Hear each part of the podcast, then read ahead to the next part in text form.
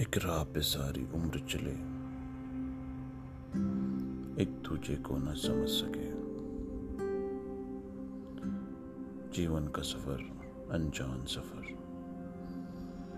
بے رونق، بے ارمان سفر۔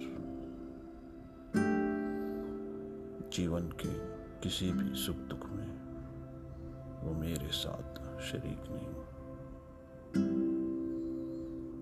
ہم دونوں میں ایک جذبہ ہے، پر جذبوں میں تحریک نہیں۔ ہے جاری مگر انجان سفر۔ میں سوچتا ہوں کہ ایک دن یوں ہی وہ مجھ سے جدا ہو جائے گی۔ پہلے میں مر جاؤں گا، یا شاید وہ مر جائے گی۔